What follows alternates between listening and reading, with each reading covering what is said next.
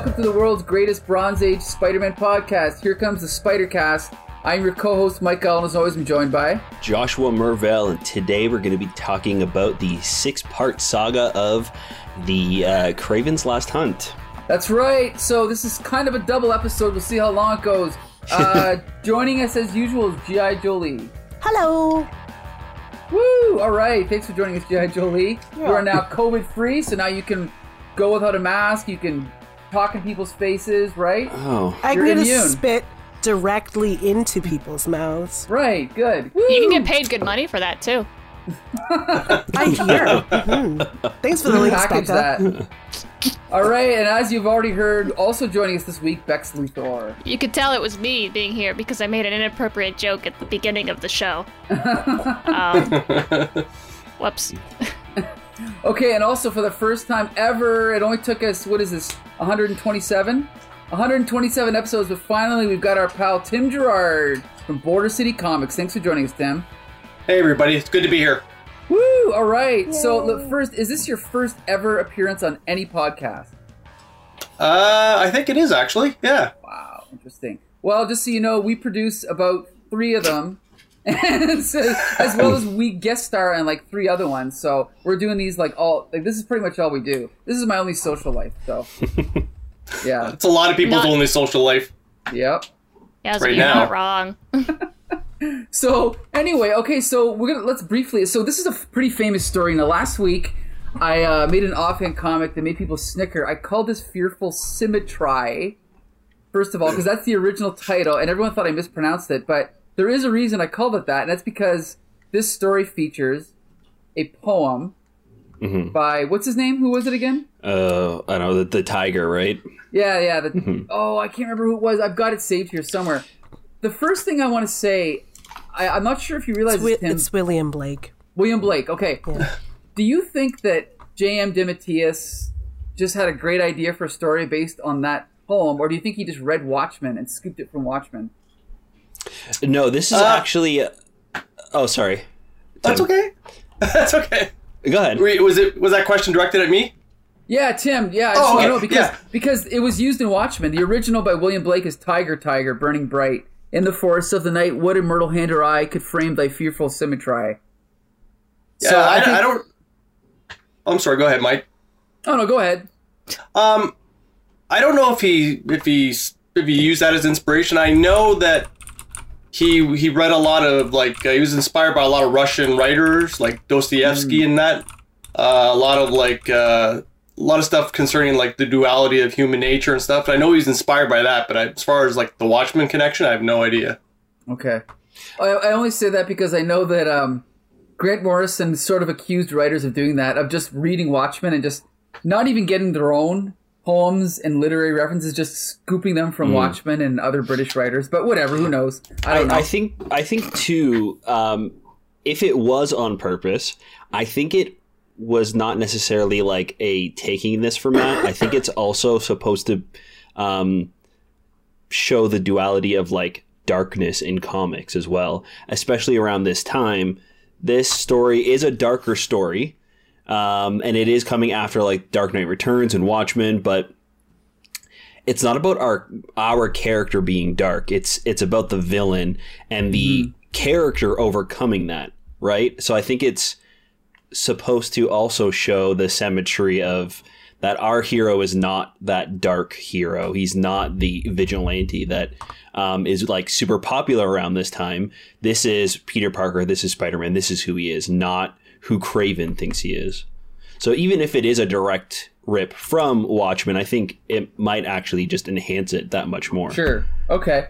Okay. So uh, another thing uh, before we jump into this, um, so looking at J.M. DeMatteis, there's like you know I go on these Facebook pages. There's a lot of people that hate him strictly based on his writing in the late '70s and early '80s because by doing this show and other podcasts, we've come across his writing on things like the Defenders and Marvel Team Up, and we have a very poor impression of his early career. However, when I came into comics in the late '80s and early '90s, I was exposed to him through Justice League International, which was excellent. Uh, G.I. Julie, you mentioned you'd read, I think, Moonshadow, right? What?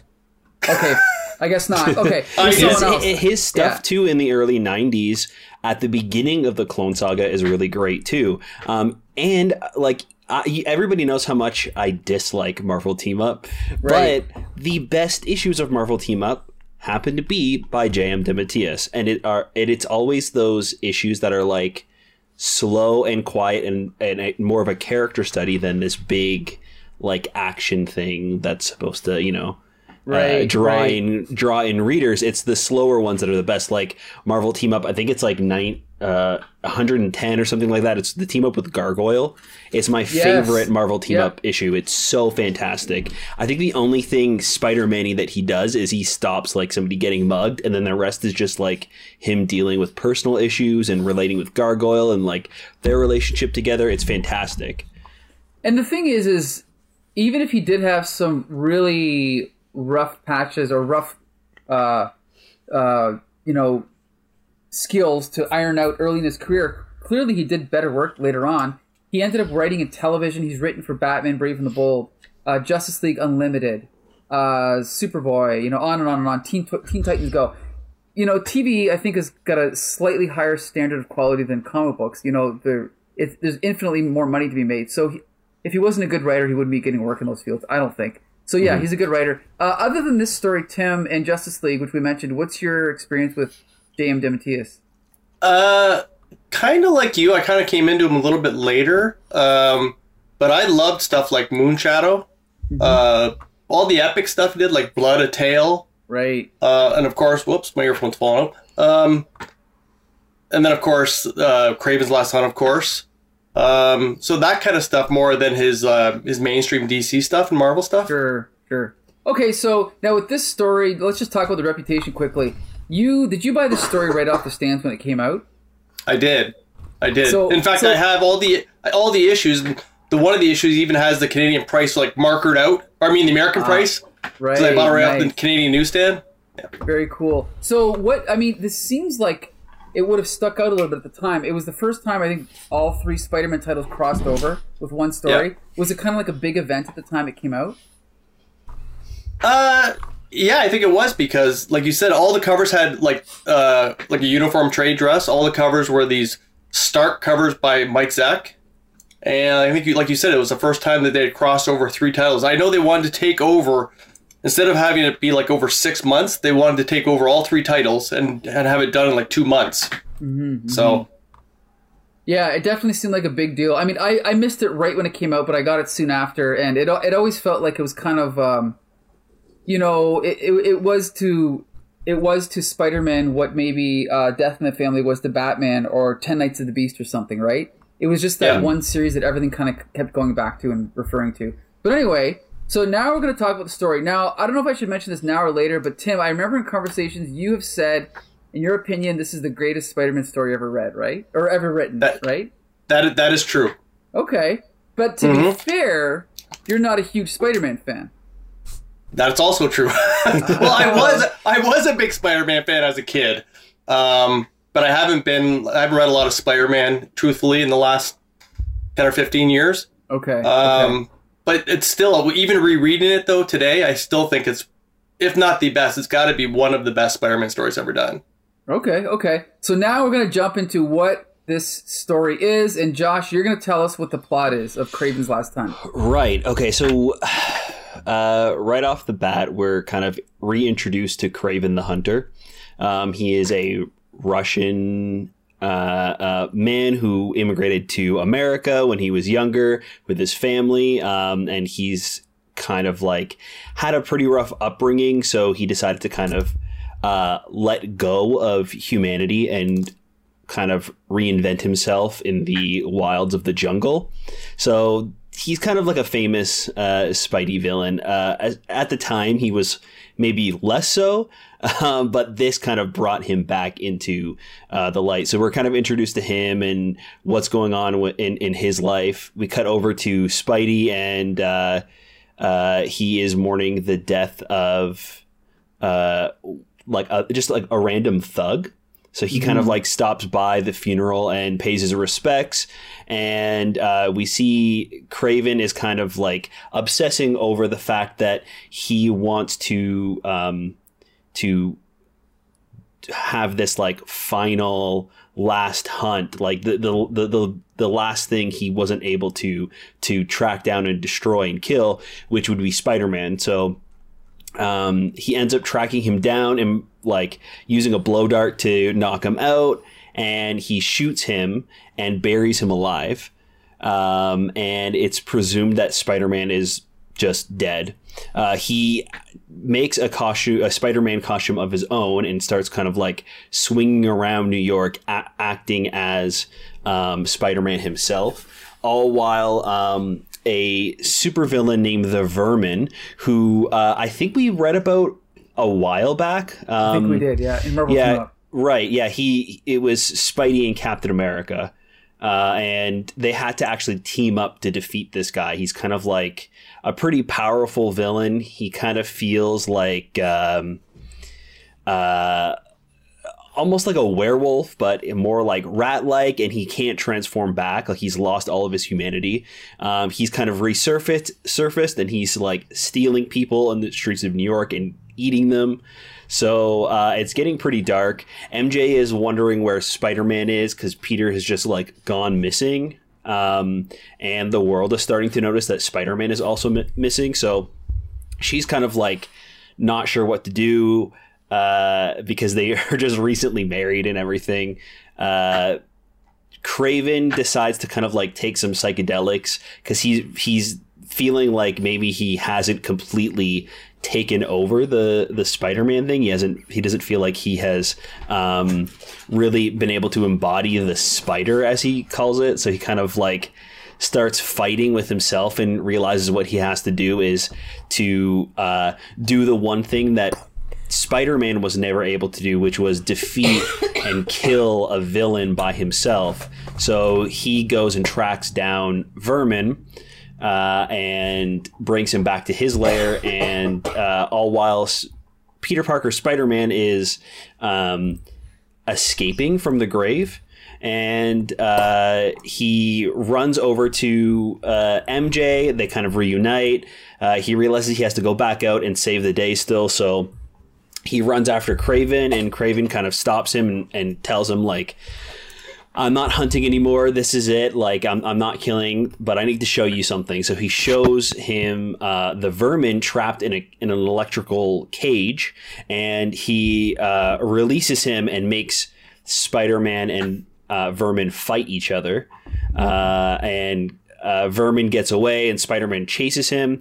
Uh, while uh, he's on the chase, like they're they're on the run, like Spider-Man and, and Vermin, Kraven actually commits suicide, um, and uh, the the last part of this story, Spider-Man tracks down the Vermin and does not kill him, but captures him and turns him over to the police and uh, tries to help him to like re- rehabilitate him back into like a human again. So that's kind of like the gist of everything without having to go issue by issue, but. Um, I don't know. Is there is there anything important that I missed from the recap? Like I feel like that is pretty much like the plot. That's pretty much it. Yeah. Yeah. Actually, Yeah. um, well, you know what? Okay, let's just jump to. Uh, here's the thing. Hmm. Um, I've read this many times. My impression of rereading it this time because I've just finished reviewing seven years of Spider-Man comics. The first thing is, is this is very different from everything else that came before it. Mm-hmm. And my impression of reading this comic is this feels like a Batman story with Spider-Man inserted into it. Okay. So I read Wikipedia, and it turns out this was written as a Batman story. Well, yeah, and before that, it was actually a Power Man story. Yeah. Sorry, who? Power Man. Or, sorry, Oh, Wonder Man. Pow- Wonder, Wonder, Wonder Man. Man. Sorry, right, Wonder right, Man. Yes, yes, Wonder I Man. forgot sorry. about that part. Yeah. Yeah. So Wonder Man, then it was written as Batman. However, the general vibe of the story, like if you had the narration and the, the mood and the art, it just felt like it, it seems like they're imprinting a, um, a Batman style of a story onto the Spider-Man comics. I'm not going to talk about the quality of that story, but that was my general feeling of it. But Tim, I just want to know your reaction to rereading it after so many years. What what did you feel about the story? Well, I didn't know it was a Batman story initially. I knew it was a, a Wonder Man story initially. Um, I don't know. I, I- I think it's still it's such a it's such a dark dark story. I mean, it really is, and I think it's. I, I mean, I don't know. Uh, I mean, it's got to be the darkest story in, from that time period, right? I mean, I don't think would anything say. Spider-Man even came close to that at that point. Well, there was like, Really? there was like the death of Jean DeWolff. There was things like that that came Yeah, close but this- to this. But this was like, this was Fred. like, No. yeah, this was like really. um This was, I don't want to say sinister, but because that's not really does doesn't really do it justice. But the fact that it, he uh he wants to like kill Spider-Man. He doesn't want to kill Spider-Man. He wants to best Spider-Man. It's like the elusive, the the one prey that got away from him, right? So he wants to, um, he basically he's lost his honor. He feels uh, he's disillusioned with the world the way it is, and he just wants, but he wants to defeat Spider-Man, and he doesn't want to just defeat him though. He wants to defeat him and let him like he wants to basically kill him, but let him know that he could have killed him. You know, he wants him to know that he Right. defeated him because otherwise it doesn't do him any good. Um, and then to bury him, and then to take over the, the Spider-Man and become a better Spider-Man in his mind anyway than Peter Parker ever was. Um, I don't know, it's just super dark. And then for that that whole scene where he he basically has that picture of his family and walks up, sorry, uh, walks up, grabs grabs a shotgun and puts it in his mouth. I mean, that's that's horrendous. Right. It's it's pretty morbid. Yeah, I'll give you that. Yeah. Like, it's something that I would be shocked to see today, and this is 1987. You know. Yeah. Um. Yeah, I'll definitely agree with that, and also the fact that Spider-Man is buried and sort of comes back, and yeah, it's pretty relentless. I- I- again, I guess the closest thing to at this time would have been something like a Frank Miller Daredevil or Frank Miller Batman story, probably right. Yeah, I would say so. tone. Yeah. I mean, Miller was doing a lot of this kind of dark stuff, but Right. Okay. Well, let's. I don't think it was a- quite as poetic though. Right. Okay. Okay. So we'll jump around a little bit. G.I. Jolie, what's your impression of the story? It's super dark. Um, it's it almost felt initially I was confused. When I was reading the first issue, it was confusing. I couldn't tell whose thought bubbles or whose narration boxes were supposed to be whose. And also they kind of th- there was kind of like this overlay of time that was going on that was a little confusing because Kraven seems to be narrating a story while uh, but also the story of how he's gotten or bested Peter Parker.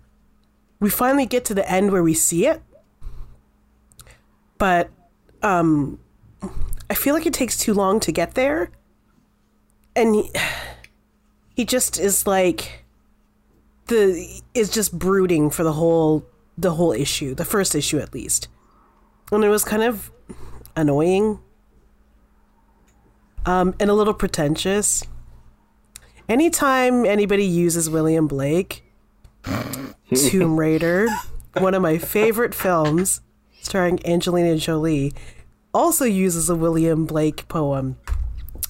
But it's the most pretentious part of it, and it, and it's it's like they they chose the most literal part. They, like they, yeah, the most literal part of the poem or the song um like just the words fearful symmetry it's almost as if that guided the story.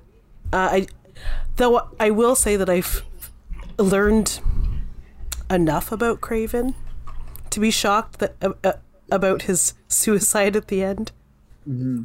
Um i wasn't it was hard to be delighted by this book. We just came out of the marriage, so the darkness of this contrasting with the marriage seems like kind of like a downer. Mm-hmm. So that I think that's kind of where I like I wasn't expecting how I wasn't expecting it to do a complete 180 from where we had just left off. That's all. I thought, oh hey, Kraven, cool. Next bad guy most television shows and most comics kind of set that up a little bit.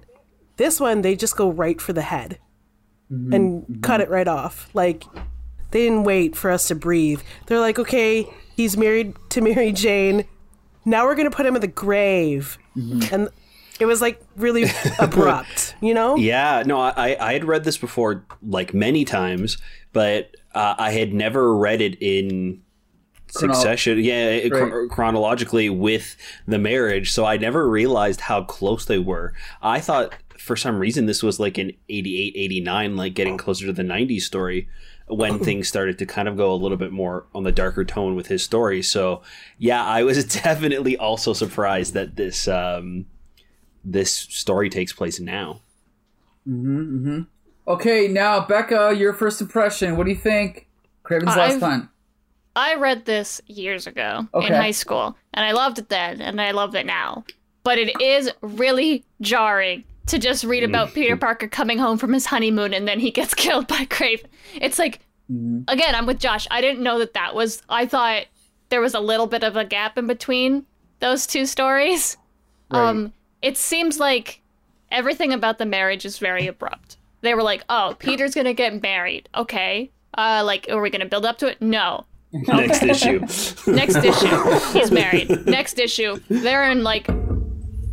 If they had been married, I think for like a year or two at this point, this story would have made a lot more sense in continuity mm-hmm. sake because of like this this love that Peter and Mary Jane have in this arc is is, is great. I love it, but in the continuity sake, it is very funny mm-hmm. because they just they just came back from their honeymoon. And it's two weeks. She is he is missing for two full two weeks. weeks yeah She hasn't called the crazy. cops at all. Like all. they were Jolie. in Paris. You're muted oh, two weeks has gone by, and she hasn't called the cops at all. Yeah. Well, he's Spider Man, so Right? Yeah. Mm-hmm. but But still. No, I I love this story Mm-hmm. and everyone always says how dark this story is and I don't see it that way. Yeah, there's a suicide. like I get it. But to me, it's like the Kraven states he's like I'm 70. This is the end of my life. He's like let's go out with a bang. It's and then every part of him misinterpreting Peter as a whole is just very it makes you remember how great of a person Peter is and mm-hmm. how like how bright and like when especially right at the end when Peter comes out of the sewer and it's daylight it's like that that symbolism of like yeah Peter Parker represents the sun. He is not Batman. He is not the dark and broody my parents are dead boo hoo is me. I mean I mean yeah sometimes but he is quipping in this. He's he's like why am I making jokes? That's just who he mm-hmm. is. He can't not. He's he is the sun and especially in this him going through the process of like realizing that yeah one day he's gonna die. And then he does. Kind of. And just just that that coming back to it and realizing that he has this fear and he's a man. He's human technically so i just i found it more uplifting than dark yes a man does kill himself um but that's also kind of I don't know, it's very foreshadowed, at least for me. I feel like he's talking about like what's like he's saying like I'm old, I'm dying, whatever. Like that's this is gonna be it for me. Um I it is pretty like grotesque, I will say, for like I guess that's the point, it's very dark. But like there's just like a lot of blood. Um it is a but yeah, I I just I don't know. I really enjoy this story, and I'm with Tim. It is one of my favorite Spider-Man stories of all time because yeah, there's a little bit of fighting, yeah, there's a little bit of this, but at the core of it, it shows you how good of a man Peter is, and that's the whole point. Is that he's not just a vigilante who punches people because they're mm-hmm. doing bad things. He's a genuinely good person. He feels love. He feels fear. He is. That's why we all like Spider-Man, right? Because we can put ourselves into him so easily. We all feel these things we're all Spider-Man, right? Mm-hmm. It's just I, I I have less to say because I always have so much to say about the things that I don't like. Right, right. Mm-hmm. I understand Yeah. and then it's hard to like phrase why you enjoy something more than why you dislike something, I think. I could be like, "Oh, I didn't like this because it was sexist." And I'd be like, "Well, I'd like this because it makes me feel feelings."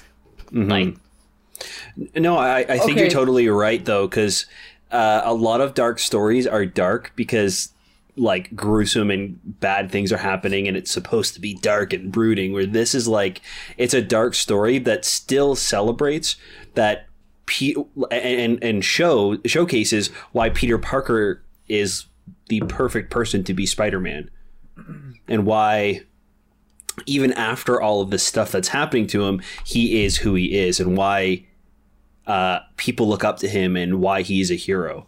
Um, Kraven trying like not not being able to differentiate the spider versus the man um, and it's kind of said through like the dialogue and how he only really ever refers to him to him as the spider and never spider-man um, until i think the end when he starts talking to them almost as if they're two different people.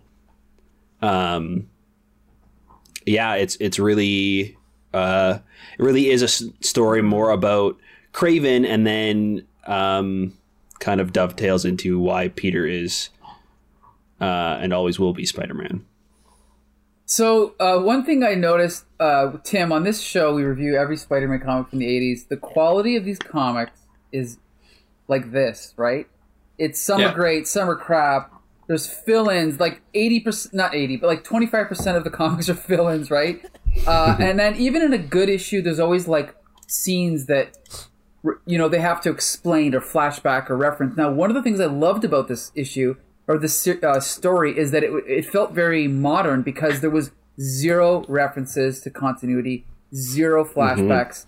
Did you feel that this felt a little bit more modern in the way that it was written? Did you notice that at all, or Um, I mean, maybe I, I noticed it. I don't know if I noticed it so much then. I mean, I knew it was it stood above everything else at that point, but I still think it does feel probably like you read a lot of comics from that era and they don't feel as fresh as this one does. right? So right. yeah, to answer your question, I guess I guess yes. Um, but I mean, part of it is part of it is uh, DeMatteis is is his is the way he approaches uh, his stories, the way he structures them. Like a lot of the uh, the scenes early on where he's uh, you have you know the stories taking place and you have the, the the panel at the bottom where it's foreshadowing they're digging the grave right? And they're digging spider-man's grave and that kind of follows through the issue a bit. And then in the latter half of the series they're digging a grave again they're foreshadowing kraven's you mm-hmm. know burial. Mm-hmm, mm-hmm. So it's yeah i think he uses some devices that a lot of writers at that time weren't using. I mean outside of guys like alan moore and stuff Right. but but for sure. exact- Yeah, that's exactly what I feel. I feel like, and I'm not saying everything comes from Alan Moore, but clearly it was like sort of Alan Moore and Frank Miller were everything is kind of in their wake at this point, right? And in, in a typical Spider-Man comic that we would review, there's no way they could get away with that kind of, you know, like having a little. Basically, you have a subplot at the bottom of every page, right? They couldn't get away with that in a typical Spider-Man comic because they got to have a flashback, they got to have a reference, they got to have Aunt May over for dinner. They got to have a, a scene at the Daily Bugle, and they couldn't get away with that kind of planning. And so, the good thing about this is, I feel like it's almost like uh, I hate to use the word graphic novel, but it feels like a, a perfect, complete story that just happened to be in individual issues of Spider-Man. And I'm glad it was right because if this came out now, it would be either if it was DC, it'd be Black Label, right? If it was Marvel, it would be a special graphic novel or some kind of thing, but I'm glad that it happened in the individual issues of Spider-Man, right? Because I think it elevated the whole run, in my opinion.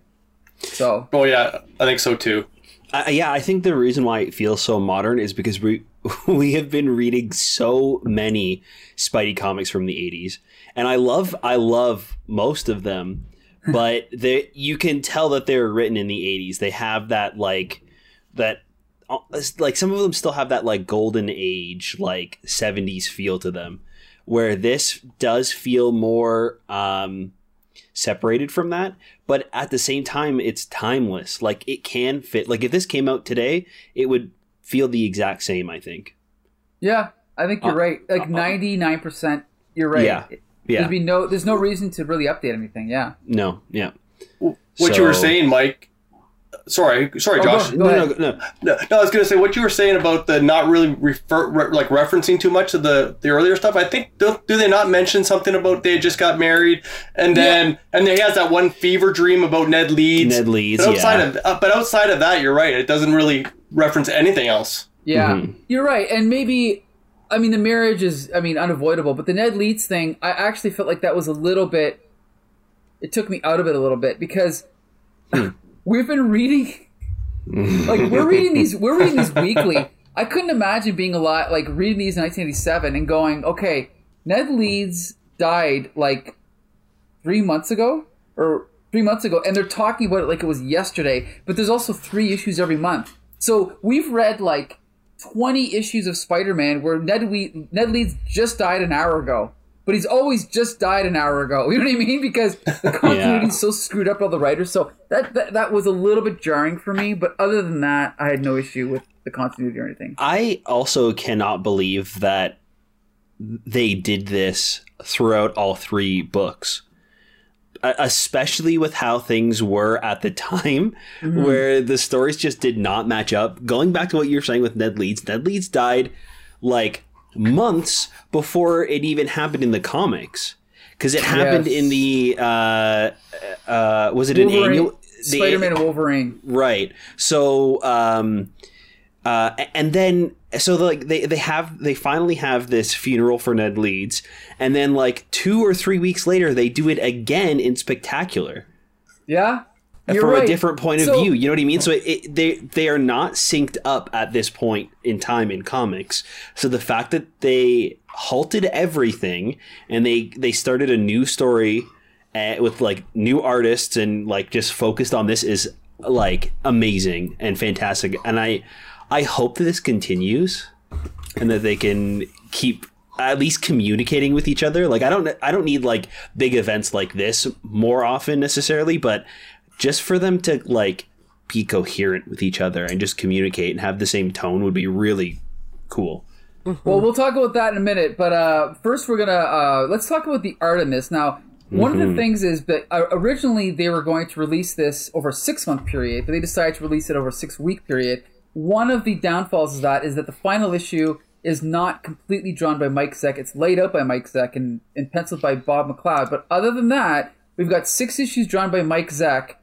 And for the record, I will put my hand on the Bible and say he is one of the greatest artists of the 80s. I love Mike Zeck. His covers on G.I. Joe got, what got me hooked, but his art on Captain America, his art on this is just mind blowing. Uh, Tim, you're a huge fan of Mike Zeck, I assume, right? I, I am. I am. I mean, his stuff's got such power. Like, uh, th- like I remember when when these issues were coming out, those covers just jumped, and the, and that Punisher limited series. Anybody Mm-hmm. Yes. didn't notice those Forgot about covers? that, yep. The Yeah. Punisher returned to Big Nothing. I mean, he was he was airbrushing when no one else was doing it. It seemed like, and yeah, his stuff just really stood out. Really, really nice stuff. It's, it's got power, it's got beauty, and I think my favorite thing about him is that almost more than any other, other artist I can think of is he is a master of, um, I guess you could say, perspective and foreshortening in in the human anatomy. Because there's other artists that can do anatomy really well, but he's the only guy that gets it just right. Of you know the arm being just the right, you know, if it's coming towards you, it's a little bit different. If the face, if it's turned up, there's a, there's always that slight, almost like not I don't want to say fishbowl, but he totally understands that perspective, it which just blows my mind. But uh, G.I. Jolie, what was your impression of the art in this story by Mike Zeck? Other than the fact that the Oh, sorry, you're muted. Inks were really dark, um, I I really enjoyed the art. It's like kind of the first time, um, eh, oop, everything is super cohesive. I really enjoyed that across all six issues, the art was consistent. Um, it- so it, it allowed me to kind of enjoy the stories more. Also, the the rendering like of architecture, the the perspective is perfect. Um, the compositions are perfect. They're almost as if he doesn't have to think about it. That's the kind of artist this guy is. Like he just draws. Um, and he knows what like scale is. Uh, it- it's like really effortless. There's like this one scene where what does he uh, in the first issue? Just because I have it open here, but like um, Kraven is just kind of hanging out in a super tiny bathrobe in the Right. altar room of the what he has a cathedral inside his home. Uh, Yeah, I don't on the premises, I don't think, know, yeah. It seems like he like walks from his library office right, like directly into um, what looks like a room of worship Yeah. that's a good where he has that casket that he's going to um that he's going to put uh spider-man in. But like there, there's just like an overhead shot that's really far away and he's really tiny but the scale is all perfect. And it's not like super overused. Like the there's like consideration for the whole composition of every panel together as well so like when you get to the part where um which is a part that really confused me, but whatever, it doesn't matter. Um it's like it's there to set Spider-Man apart from everybody else's character is where you go back to New York and he's at the funeral of somebody Yeah. of that thug and it's Yeah. like exterior shot exterior shot exterior shot uh, exterior establishing exterior establishing closer like and he gets closer and closer to the building that he- the bar that he's actually in um there's a lot of detail in there yet there isn't a lot of detail rendered and i really respect that because i feel like this is what this is the like epitome of comic art. Like, it, Yeah. you know how the current comic book art is like super, almost hyper realistic. To me, that's not comic book art. Right. It's art that exists inside a comic book, but it's not. Uh, it's not helpful for me as a reader. yeah. It's gorgeous to look at and appreciate as art, but when I'm reading a book and uh, that includes images that need to be read along with the words, I expect the art to be like this. Like a perfect sort of combination of detail and words. Yeah. That's it. Uh, yeah, I think you deserve a slow, slow clap for that because that was exactly how I feel about art too. Yeah, I, I, you're right. It, it's super realistic, but it still looks like a comic book. It doesn't look like a photo, like a airbrushed side of some guy's van, right? With a, a girl in a bikini riding a, a snake or something. But anyway, and not a lot of slash, uh, not a lot of splash pages. Yeah. right, right, good point. Right, And, and I think the attention to detail and adding that really helps with a story like this because there are so many moments throughout this that are just like silent panels. There's no dialogue, there's no words. It's just you looking at what's happening and and you're getting the story through that. So the art is super important in this and it completely 100% pays off. Um especially the layouts and like understanding where where everybody is in space and like what's going on. I I was never once lost through this throughout this comic, thinking like, wait, what just happened? Oh wait, I've got to go back and reread this. Like it was so so straightforward. Mm-hmm. yeah. Yeah, Yeah, the uh, size the size of the panels dictated the pace of the storytelling, and it all worked mm-hmm. together. There's a really great panel where I think Spidey is now out of the grave, but he's kind of pushed back and his back is to us. But it overlaps these three panels of mm. Kraven. Kraven's action. I was like, that's amazing. That is exactly how that needs to be used. And more people don't do it enough. Somebody recently uh, they work with oh the the Batwoman who just did the illustrations for Batwoman. You mean recently or like ten years Um, Yeah, ago? they have Like like, a J, like yes, J.H. Williams. that's it. J H Williams. He does this thing like a, a beautiful splash page thing where there's there's uh f- figural work that overlays layouts. But to me, it's so, it, for him, it's like an artistry thing. But for Mike Zeck, it's a storytelling vehicle. Right. Yeah, I like that's J.H. Williams, difference. but yeah, I agree with you. I know what you mean. I know what you mean. Uh, I back- think oh, I think sorry, too the layouts really go hand in hand with the um, with the letters by Rick Parker and like the the boxes and how that's told is just so great. Um, the fact that we're getting like multiple different thoughts from the characters, like we're getting almost like they're conscious talking to them, like the angel and the devil, um, even within the same panel, like almost as if the characters responding to their thoughts in their own head and it's fantastic. And we see that throughout the issue with every character not just like spider-man and kraven. We get that with mj when she's in the apartment alone and she's scared and there's a rat and mm-hmm. she kills it. Like she's she's she doesn't want to kill this thing. She's just like scared and trying to get it out. And then like she's in her own head about it and then just hits it and, and it's dead. Like it's there's so many moments like that that are just so powerful in this issue, and it it 100% has to do with uh, the layouts uh, and the way that the, the the lettering is done.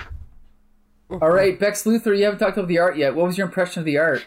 It's almost like when you work together, the product is better Yeah. Yeah, than if you just go, all right, you draw this, you write this, and we'll figure it out in post. Let's go. yeah, Yeah, no, just one. Web of uh, 32 is pro- maybe one of the best Spider-Man covers of all time. Um, also, it's expensive. Oh Wait, my which god. one? the, Busting out of the grave. Yeah, Oh, it's so good. I'm looking at it right now. Oh my god, yeah. Mhm. Yeah, um, it's also very expensive.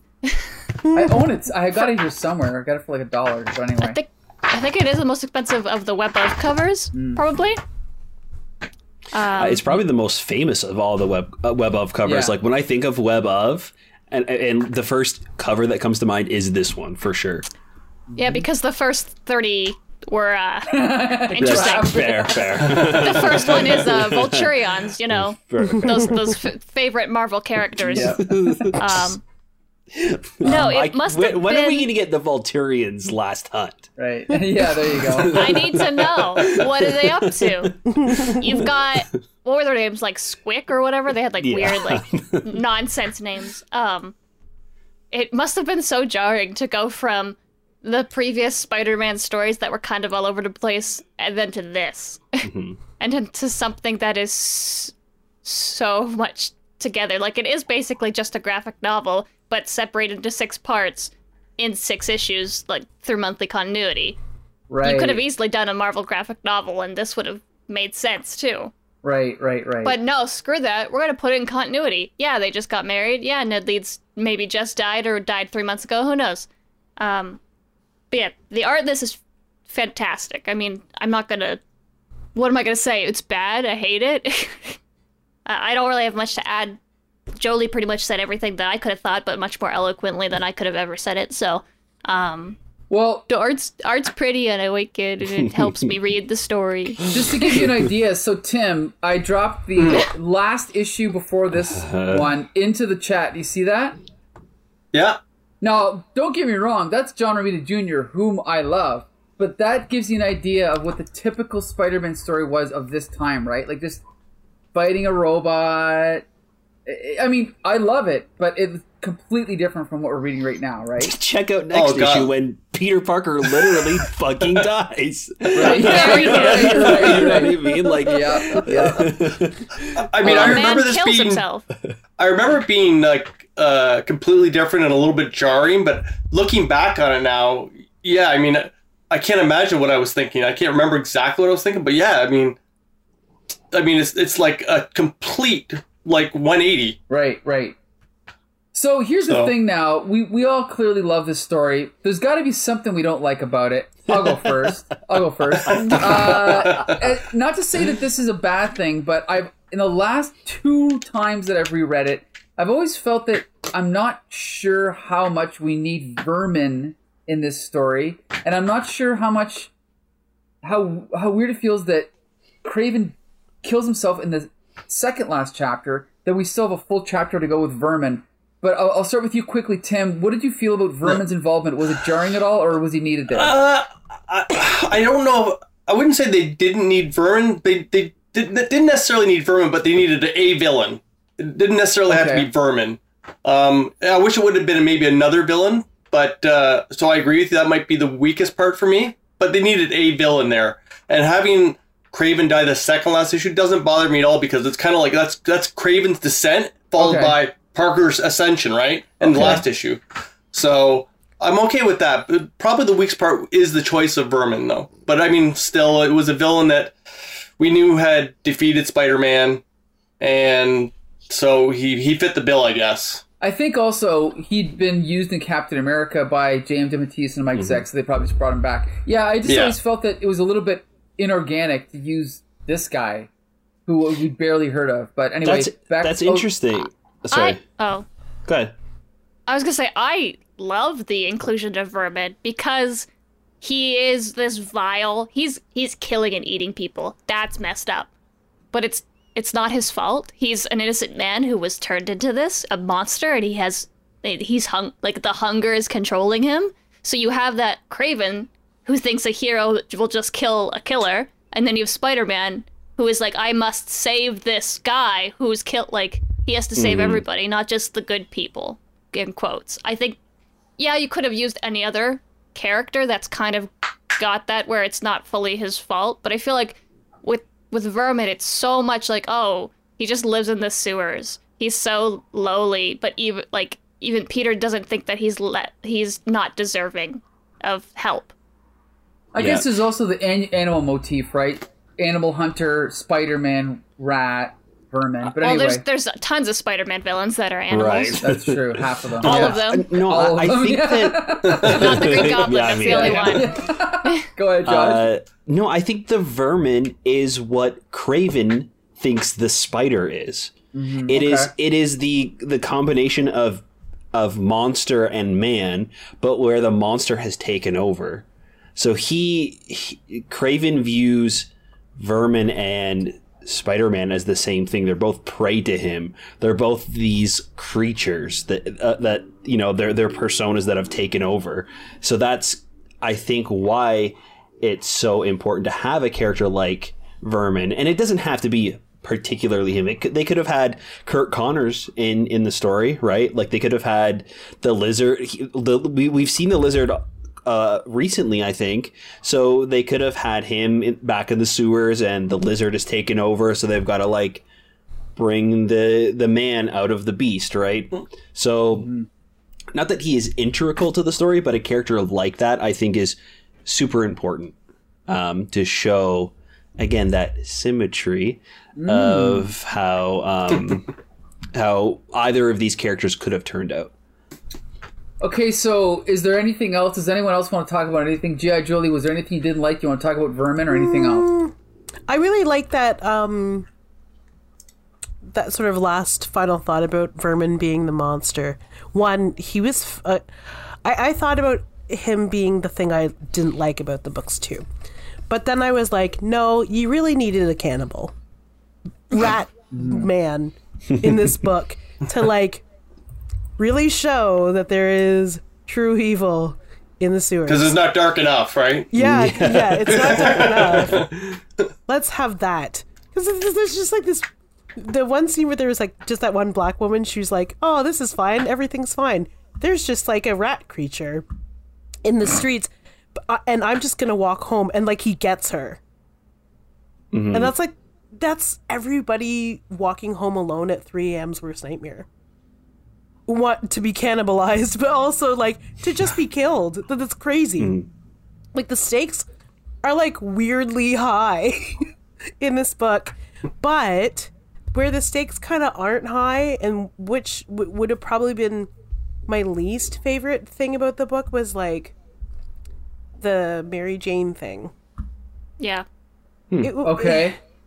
because it's just it, I, I get it. He's been missing for two weeks and then he reappears. This is really their opportunity uh, to show what those relationship expectations or um, like the like this is how this manifests. Uh, they've been worried about this all along but they went and got married anyway. This is these this what is happening with kraven right now is exactly what they feared would happen. It's happening. And instead of making it as serious as the rest of the book they kind of have her pining away in the dark at an open window like the rest of all the women who love peter parker again and it's just like come on uh, i get it we gotta focus on this rat man and also kraven but like you didn't want to give like a full it really could have made the story fuller if they would have spent time on that relationship as well. Instead, he like he touches her face like weirdly, and then he like flies out the window. I don't know. It was also, I think, rewritten at the last minute to fit the wedding in or, or the marriage in. I think that's probably why it felt a little shoehorned in. Yeah. But yeah, it was definitely not perfect. Well- Go ahead, Becca. I just I don't re- I agree with Jolie fully. I don't remember where I read this, but um, so sorry to whoever I'm I'm quoting with just stealing your idea. um, this was years ago too, so uh, no look of looking it up. But yeah, when she goes to Joe Robertson, it's like why, why is that her first choice of um person? She's like, oh, Peter's missing. Let's go to his boss, who doesn't know he's Spider Man what I was reading online was someone suggested, well, who who could Mary Jane go to? She her husband is missing. It's been two weeks. Her husband's Spider Man. Who knows that Peter is Spider Man and might give a shit? What if she fa- went and talked to Felicia? Hmm. I know Felicia's like got a boat or whatever, but like just for the sake of the storyline, what if she's like, I have nobody else to go to? Who else loves hmm. Peter? Who could I talk to about this? Like, it just it it.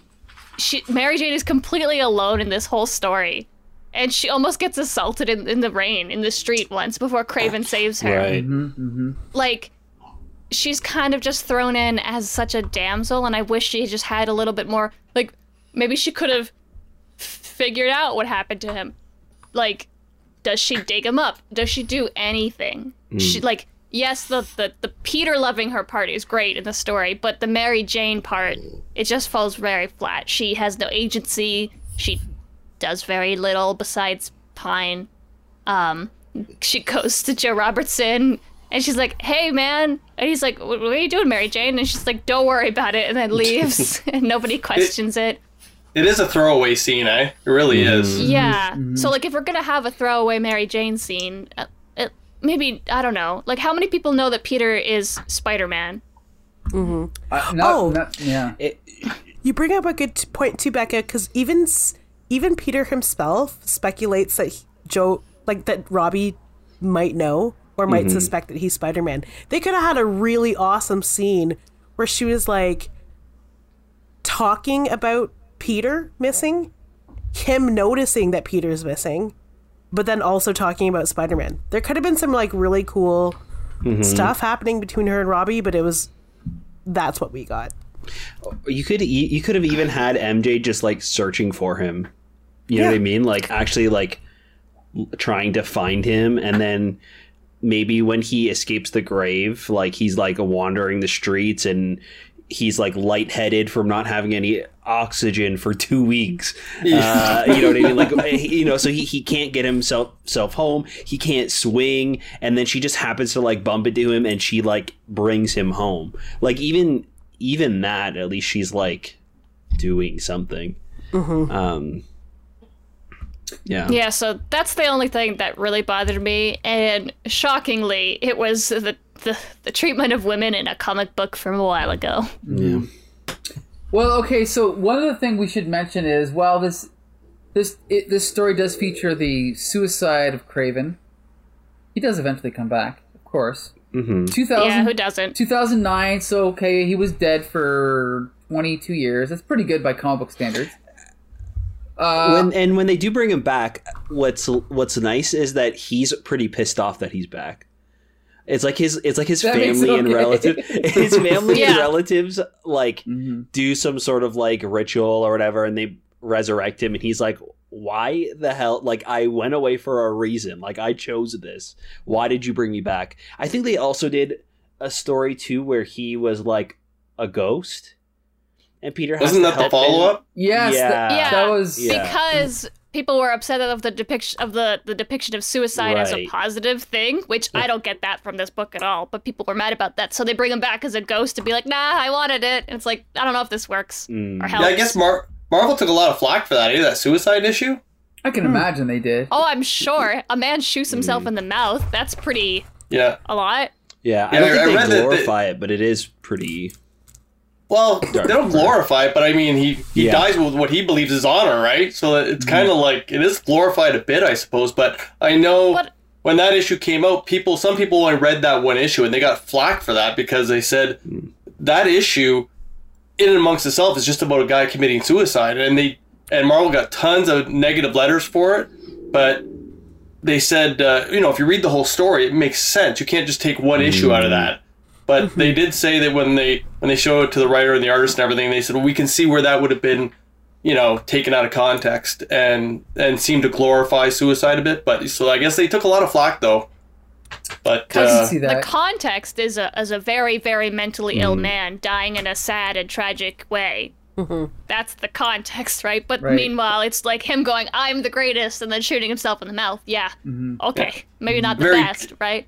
a very drugged up man. Yeah. Yes, Yeah. Potions and herbs, right? Which we all know is code for drugs. Yeah, yeah. So okay, so here's the thing. So yes, there was uh, the sequel, Kraven uh, Soul the Hunter, which I read. Don't remember it. Sold it. There was also a What If issue. Uh, what if Kraven had killed Spider-Man? Which it'd be cool to read eventually. That's awesome. And I the most important one of all though is the issue of What the featuring Raven's Last Hunt, where the villain Raven hunts down Spider Ham. Okay, great. that's my favorite version of the story. We should review that on this uh, on this I uh, would love podcast. to. Yes. but anyway, um, I guess the final word is. I mean, I, I think I know what you're all going to say. Do we recommend this issue, Tim Gerard? Do you recommend this story to comic book readers? I do absolutely. I mean, it, it's such a. I think it's a much more layered story than anybody that read Spider-Man that time period, especially, would have read. Um, I think it's a. It's kind of like a. It's it's a very. I don't want to say grotesque, but it's a it's a very hardcore story. It's it's it's kind of it's almost spiritual in a way too, right? Because I mean, I know I know the writer DeMatteis. He's a very spiritual guy, and a lot of Oh, his that. other works. Yeah, a lot of his other works deal with a lot of spiritual stuff and a lot of coming of age stuff. And um, but yeah, I think it's. I still think it's the best Spider-Man story. I really do. I mean, granted, I haven't read a lot of the more current stuff, but I can't imagine anything much more layered or satisfying than this story. Oh, if you can't imagine something better, you should read the Marvel Team Up issue with Turner D Century, featuring a supervillain looking that can ride a bike through the sky. Okay, so that's where you should start with more Spider-Man right. stories. All Do you, do you have that copy? Can I borrow that copy? we copy? can send it to you. Yeah, Okay. yeah, easily. Okay, Josh, do you recommend this story? Yeah, of course. This is like one of the most quintessential Spider-Man stories.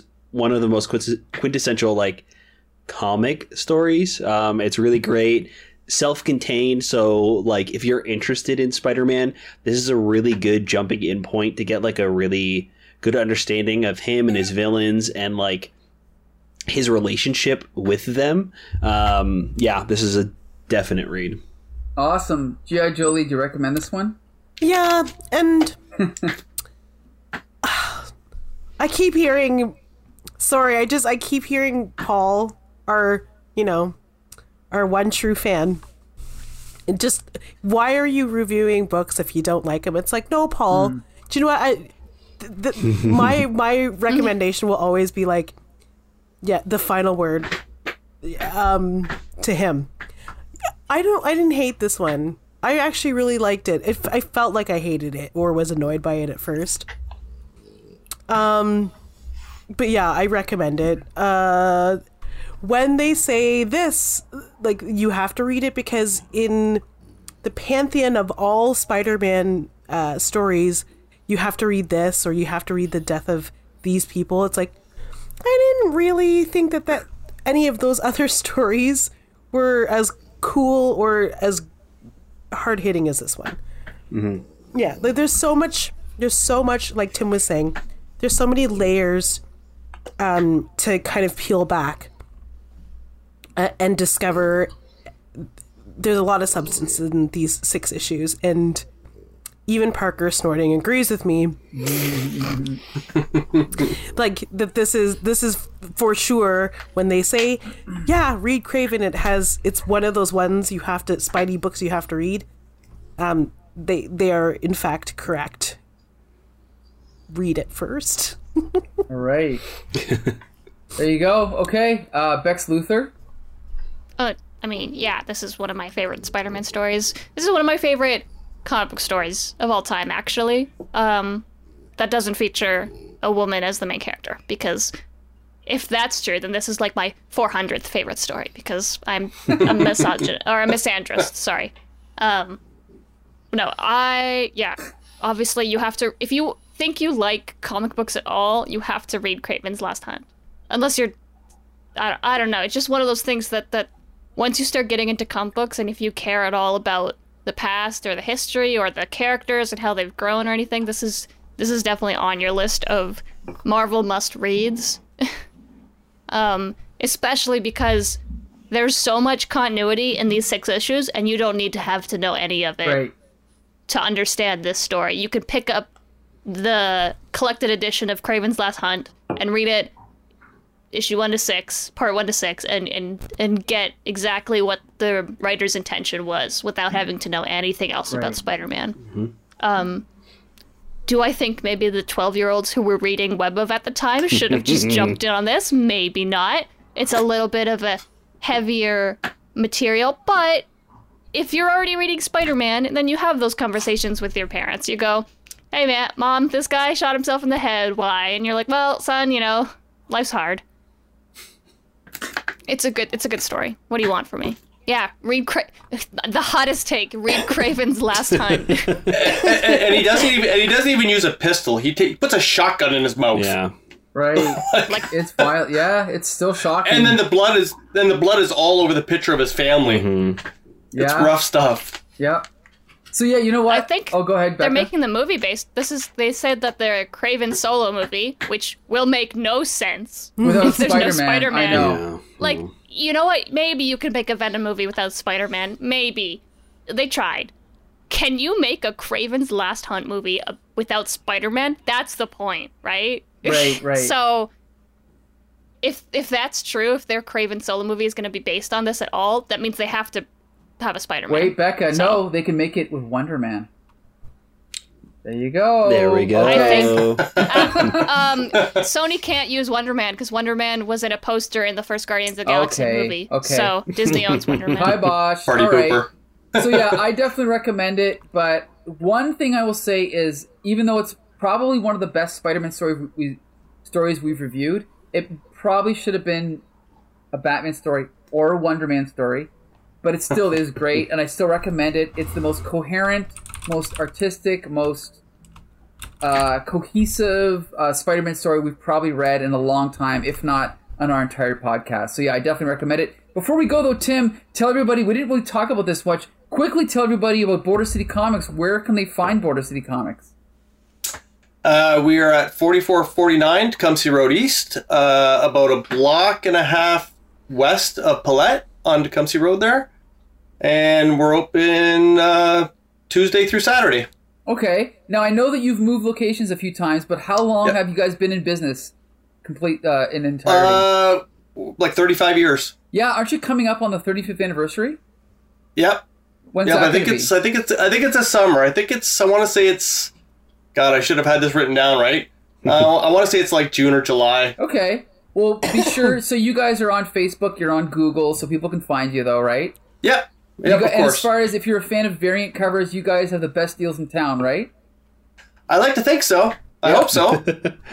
So definitely, We try. yeah, and you guys have a big variety of back issues. You have a huge variety of uh, also toys, DVDs, right? Like you have a lot of like old like Uh, collectibles and stuff, right? Yeah, we have some odd. We have we have we have some odd toy collectibles. We don't have like the large selection of newer toys, Okay. like some other stores. That's not our specialty, but yeah, we have a we have a wide variety of different stuff though. We have like very eclectic uh, mix of stuff. Excellent. And if anyone's interested in seeing more from Border City, there's tons of videos we've done there on Comic Book Syndicate, right, over the years. We've done uh, reviews of, of comics. I know one of my favorite features we did was um, for uh, Superman imitators that are better than Superman. That was that was a good one. Another good one was top ten favorite artists of all time, and I'd like to follow that up one day. Top ten worst artists. So we'll have to get on that. Maybe in the summer we'll we'll work on that segment. Okay. All right. All right. O- um, o- o- only top ten. Well, maybe we can do a top 100 then. It'll be a long segment. No, We'll- no. We'll fit it in, Yep. Anyway, okay, we definitely want to thank you for joining us, Tim. I just so you know, when Thank we you. started this podcast two and a half years ago, I knew episode 127 was gonna have Tim Gerard because this is his favorite story. So I'm glad it all worked out. Me too. Me right. too. Thanks, guys. Thanks for thanks for having me. Yeah, thanks for coming Absolutely. on. There you go. Be sure to join us next week, everybody, because uh, Josh mentioned earlier that he hopes Spider-Man, you know, keeps the momentum up. Well, guess what? next week we're reviewing Life in the Mad Dog Ward, which crosses over into all three Spider-Man titles, written by Ann Nocenti, drawn by Cindy Martin. So it's going to be another good one. So be sure to join us next week. And our guest is Andrew Helmer. So be sure to be here for that. Mm, nice. Yep. And Josh, you can take it from here. Yeah, we want to thank you guys so much for listening to the podcast. Uh, please no, let us know what you guys think about the issues we're talking about. Uh, let us know what you guys think about Kraven's Last Hunt. Uh, uh, you can leave us a review over on Apple Podcast or drop us a line on Twitter at, at HCT Spidercast. Or you can find us at uh, Comic Book Syndicate on Facebook as well. Leave us a comment or uh, send us a send us a send us a little shout out. All right, so until next Monday, see you later.